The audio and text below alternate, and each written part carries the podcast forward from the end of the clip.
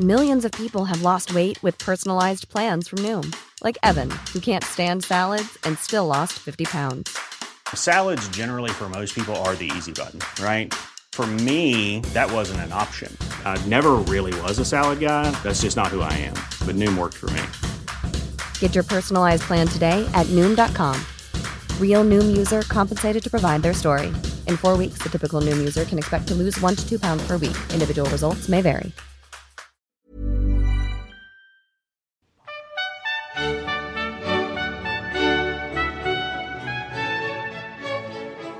You're listening to the History Today podcast. In this episode, the Russian Mrs. Beeton. In the December issue of History Today, we have a piece about Yelena Molokhovets, a Russian housewife whose household manual had a significant impact on culinary and domestic habits in the decades leading up to the Bolshevik Revolution. The author of the article is Helen Szamuely, and she talks here to History Today deputy editor Charlotte Crow. Um, so I'm very happy to be talking today to Helen Szamuely, who's written an article in our December issue about uh, a little known in England anyway Russian housewife called Yelena Molokhovets, who in 1861 um, published a book of household management, and in we've described her in this article as the Russian Mrs. Beeton. So I wonder, Helen, if you can tell us a little bit about how you became interested in, in Yelena Molokhovets. Um, well, Yelena Molokhovets' book, which um, was exact, published exactly the same year as Mrs. Beeton's in England, was something that was just not available at all when I was a child being uh, brought up, not in the Soviet Union, but by parents who had themselves grown up there. And but people always knew about it, and so therefore, as a child, even I heard about the Molokhovets book, and as subsequently found out, much of what was said about her, just as about Mrs. Beeton, was actually not true. So subsequently, because I became quite interested in uh, the history of cookery books in general, and also about um, various social developments in Russia, the two sort of combined in my mind. And when I happily found a copy of a later edition in London Library, which happened, as it happens, had belonged to Arthur Ransome, which in itself made it quite exciting.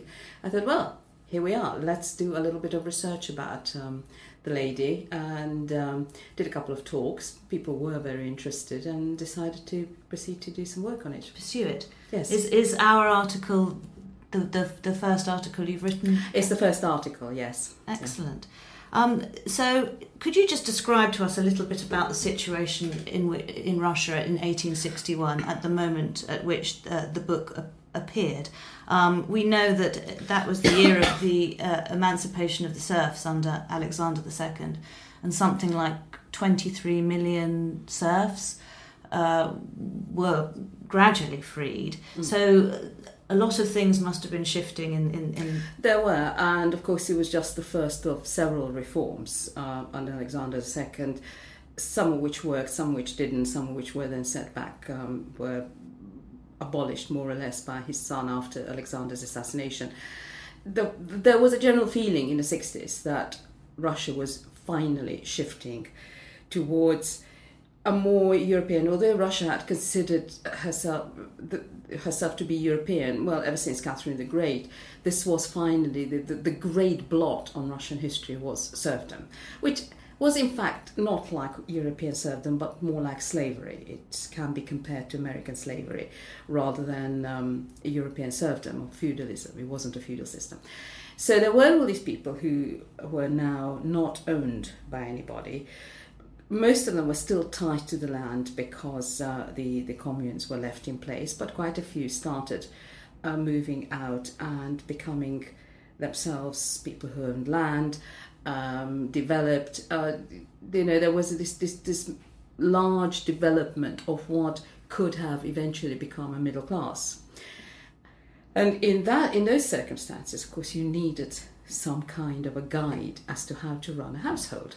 Now, the other side of it, of course, is that if the serfs became free, then the owners of the serfs no, no longer had quite as many people at their beck and call. So the big households were broken up, people moved. Uh, people had to have servants, had to have proper cooks, and so on. Again, you needed a certain amount of guidance. So, can you tell us how uh, Yelena Molokhovets fitted into this picture? Who was she? She was um, she was from the middle class. She was married to um, an engineer, and uh, had herself been educated in uh, one of the uh, schools that were for um, set up under Catherine for uh, daughters of um, nobility. And nobility extends rather a long way in Russia, and um, and had um, had produ- produced ten children, I believe, and um, and she ran her own household and whether she cooked uh, her own food all the time or whether she supervised very um, uh, closely her own cook, she was slightly unusual in that respect because there was this endless complaint that Russian ladies didn't do enough in the house. And um, so she produced these wonderful recipes and then she started putting them together, apparently encouraged by her husband. And, uh, and eventually, when she was 30, this book was published and it had been passed actually before her 30th birthday by the censor because in Russia every book that was printed had to be passed by the censor. And uh, so it was actually based, unlike Mrs. Beeton's, oddly enough, it was actually based entirely on her experience. And as her experience changed and as she moved to St. Petersburg, the books, the subsequent editions of the books, uh, of the book, um, acquired new chapters on how to furnish apartments and how to store food in apartments and so on. Is her experience reflected in the book in terms of the way she writes? Does she write uh, from the first person with reference to what's going on in her life? Do we glean about her life? Not a lot, not in the first place. In the first place, in fact, it was anonymous. She didn't even put in um, any initials. She then found, as time went on and the book became very popular, that people copied it illegally or produced, um, well, travesties of it, and it was sold off. So she actually, by the time she got before the 50th anniversary in 1911, which was a big event in the history of the book, um, she found that she had to complain to um, periodicals that um, uh, her book had been travestied and her recipes produced in a peculiar sort of fashion. And she then eventually, uh, according to her, very, very reluctantly had to name herself and explain who she was, and actually wrote an introduction to, I think, the 1909 edition. It came out practically every year. Um, that um, who a, a background explained a bit about her family, why her has, why she has this slightly odd surname, and she says her husband's family was the only one that was called Molokhovets, and um, um, so, uh, so we find out a little bit about the way she thinks just from that introduction, but the recipes just have to and the and, and instructions as to how much to buy, how much to store, where to store things, and so on. One just has to glean her existence. Mm-hmm. Uh, and the existence of many Russian women um, from from those recipes and from those instructions. From reading between the lines. Yeah. Um, now, food, custom, religion, uh, national identity were big themes for debate uh, at the second half of the 19th century. How, how does Molokhovets' work fit into that debate? Was she aware of it? And who were the protagonists of those sorts of debates? She herself described she described herself as being very conservative, um, monarchist, orthodox, um, which was one reason why she didn't like coming out in public because she felt it was unsuitable for a woman of her uh, views. And um, uh, it, in a funny sort of way, though, her book was actually quite enlightened because the debates about it had actually gone back to the second half of the 18th century. in a way, has been going on for, had already been going on for about a century. This whole idea of is Russia European? Where should Russia move forward? Um, stop me if you've heard this before, because these debates have gone on ever since. And should it move forward by imitating or copying or aping Western ideas, or should it um, find some resources in its own in her own history, or whether, as some of the more extremes, shall we say, Slavophiles said, well, change nothing, just stick to the old uh, Slavic habits, especially with food and production of food and so on. Well, clearly this couldn't go on because Russia, although potentially an extraordinarily rich country, was also very, very poor and very and seriously backward. And ever since Catherine the Great, when Russian nobility were allowed to travel freely to the West and people had been sent to study in the West and so on. Um, and then, of course, the army that conquered Napoleon, that swept across Europe, they found that European I, Europe was just so advanced compared to Russia that there was this, this, this great urge to do something about it. Now, as part of that was the feeling that the nobility should pay some attention. So men should pay, pay more attention to their land, and women should pay more attention to the household. And this is, and uh, there were several books on that. And in fact, there was at least one other woman writer before Molokhovets, Avdeeva, who did write instructions to Russian women how to run their households, and then eventually started writing about how to run estates as well. So that was all part of this huge discussion. And Molokhovets fitted in in that she made it quite clear, without actually making a big issue of it, is that she thought um, ladies of the house should be very involved in the housekeeping and, and should actually make sure, shouldn't just sit back and let the servants get on with it, but actually run. And of course, one of her, one of the purposes of the book is to explain how to run a household well, how to produce tasty food and good food um, at a reasonable price. She, like Mrs. Beeton, gives um, ideas of how to have cheap food as well, but good food. So, uh, Yelena Molokhovets was responding to a, a growing middle class, um, urban, broadly urban uh, group of women, women and men, but but the book is called A Gift to Young Housewives. Mm. So, how popular was it? How was it received? And it how... was immensely popular. It, it really was the gift that was given to young housewives when they were married. And because she actually lived, I think we can trace her to was probably 1917, 1918, and then she just disappears from sight. Uh, but by then she was pretty old, so the uh, the chances of an old woman surviving the revolution and civil war are, are negligible. And um, uh, but so she could actually keep control if you compare her with Mrs. Beeton, who died young and whose fiscally rather irresponsible husband lost control of the whole mm-hmm. thing. But so this, so she expanded the book. Um, the uh, I don't know the twentieth edition, for instance, is considerably bigger than the first edition. More recipes, although some of them are just variants on the old ones, and. Um, and they, they were it was immensely popular. I mean, the last edition that actually passed the censor in I think 1916, um, certainly published in 1917, was the the 30th. So you, that you can see how many had come out. And so was it distributed all around Russia?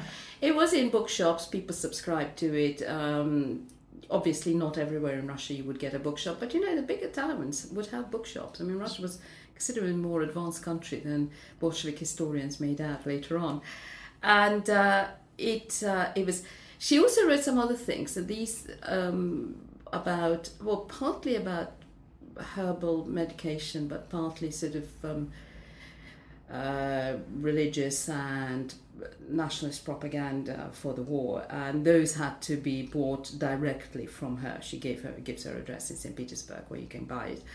But the book itself, uh, for which is her big achievement, was uh, could be acquired anywhere in Russia and, and was. And um, interestingly enough from the copies that have surfaced in the West it is quite clear that as people fled from Russia during the Revolution Civil War they took it with them as their sort of one of their treasured possessions. Not only Arthur Ransome it's not quite clear where he acquired it but um, you know the British Library for instance has a copy that is carefully labelled by a chap who lived in well a lady, it's, it's hard to tell, um, in Lower Addison Gardens in West London. And um, it's, you know, these things surface. People took them with them. This was a treasured family possession. And as I say, um, some generations down, people could still remember uh, the book that From their family. fro- from their family, even if the book had long ago disappeared and nobody really knew what was in it. But it was a kind of symbol. And uh, things did get, especially for food, did get pretty bad in the Soviet Union, even when there wasn't famine. It was uh, there was very there were shortages and the food was very dull and uh, it was just a nightmare trying to cook. And and so in Molokhovets's book became a kind of a symbol of the times when food was plentiful and there was choice and you didn't just queue up for And- hours and hours to get some mince well to get some meat that you then took home to mince or whatever um, and so so there was this um, Was it a nostalgic? well, it was partly nostalgic and partly a reaction to what was happening around The people, around the reality. And um, her book wasn't reprinted in the Soviet Union until the very end. But in the nine, um, I'm sorry, in the eighties, um, there were a few bits and bobs. There were a couple of little books published of a few recipes. Uh, of, um, of of of, of book. Do you think the book actually survived in Russia itself? Then during after in the Soviet It period, people just put them very you know, in the back of the shelves and. Uh, It must have done uh, because as soon as the Soviet system fell, it started being reprinted. Now I must ask you to explain a little bit about what happened as as Bolshevism drew near and the revolution approached. What happened as far as Molokhovets was concerned? There? Well, um, it is hard to tell. I mean, um, she fell out of favour. well, she did fall out of favour. I mean, first of all, she presumably died in about 1918. As I say, she was she was born in 1831, so she actually was fairly old. We do have some record uh, of her being listed in, um, in by this time Petrograd, um, about the inhabitants of Petrograd in 1916. So she was still alive then, which is pretty astonishing. Um, but as a uh, during the war and the revolution, now after the revolution and the civil war, there was there were such shortages of food that nobody could possibly think of cooking from Molokhovets anyway. But sh- she was actually castigated by the Bolsheviks, and indeed some of the more um, tamer writers and even poets would write really quite unpleasant things. Because she her. was perceived as bourgeois. She was perceived as the bourgeois. She was perceived as the woman who glorified good life for just very few people, which of course is the exact opposite of what she was, because she was actually producing recipes for for the ever growing middle class I mean, and for everyone. And if you go through it, and I think Mrs. Beeton had the same problem. People always think of her as just writing for the very rich, which actually isn't true. And if you go, she always she has Molokhovets has uh, dinners for every day of the year. And this is meat days and fasting days, which is very important for Russia because the Russian Orthodox calendar has so many fast days. That of, of four different variety, um, the more expensive, the less expensive, and so on and so forth. And she gives prices for things, and she also gives um, menus for servants, which are um, let's go. So, so really it is there. But as far as the Bolsheviks were concerned, this was it. This was the um, the epitome of everything that was wrong. Um, the the oppression uh, of the thing, and and of course what they had to contend with is that people's own memories were rather different. Yes. That they remembered it rather the time when almost a, lot of people, a far wider proportion of the people, could actually have very nice and Yes. um, uh, varied food. So she's resurfaced again a little bit in the 80s, and, and just finally, can I ask you how she, where where we stand with her today? Uh, now you've been doing this work about her, but in Russia, um, are her books being republished? They book are. being They are. I saw People- one quite recently in the Russian bookshop in Waterstone. Is there I the same craze about food developing well, in Russia had, that we now obviously got. I mean, the thing in the Soviet period, you basically had one cookery book, uh, which was uh, published in the fifties, with with a quotation from Stalin. Um, and it was it was early fifties. Uh, the quotation was subsequently taken out, and uh, which was all right. And in fact, strangely similar to the ideas that Molokhovets was pro- propounding. But now there are lots and lots of cookery books in Russia. Many of them are actually just going back to the argument of whether it should be Russian food or, or foreign food. I noticed Russian cookery books published there are of Italian food and of know, French food, Provençal food, whatever. But there's also um, a kind of upsurge of interest in Russian food. Sometimes it uh, produces some very strange results, and but but that's that's inevitable. And certainly, Molokhovets has been republished several times. It's been shorn of various things. I mean, it's obviously been shorn of um, the prices of goods. I mean, that's that would be preposterous. Of also of the ideas of how to give, how to um, uh, furnish kitchens and apartments, all that's gone. So you really and and, some of the recipes are have gone because they are just uh, variants. Were they like Mrs. Beeton's, very time consuming and requiring fiddly? Some some have, mm-hmm. some have. Um, but the basic, even the most recent edition I saw in um, in a bookshop, and I was with someone who said who said to me, "Look what you've started." I said, "Well, I to me," um, and uh, which actually doesn't explain who she is. Previous editions of her books explained, you know, this is it, and this we are now learning from our grandmothers because in, in the Soviet period we didn't know how to cook, but now we are once again looking to our grandmothers. To be honest, it's great great grandmothers by now. Yes um, as to how to cook and what a good idea it is and so on. But this latest edition, although it has several, quite a long chunk from her introduction, and it's got her recipes, doesn't actually explain who she is, doesn't give any idea. No this context. Just, no context. This is just a cookery book by Yelena Molokhovets.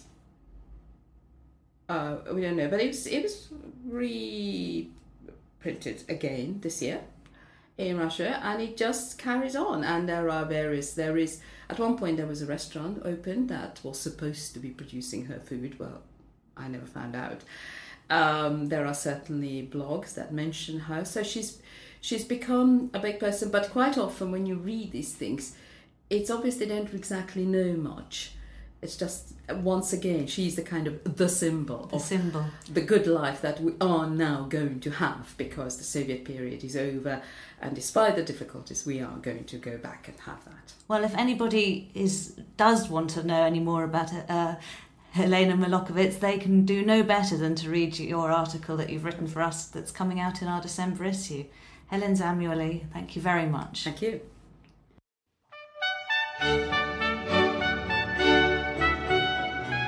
That's all for this week. You can read Helen Szamuely's piece, The Russian Mrs. Beeton, in the December issue of History Today, which is out now. Also in this issue, Adam Rovner on an early 20th century attempt to create a Jewish homeland in Angola, Julie Peakman on the 18th century appetite for erotic fiction, Jonathan Hughes on the reign of Richard II, and Gillian Tindall on new discoveries about Charles Dickens's London. You can also get History Today onto your iPad, Kindle Fire, or Android tablet by visiting www.historytoday.com forward slash app. Finally, you can listen to previous podcasts or comment on anything you've heard by visiting www.historytoday.com forward slash podcast. Thanks for listening.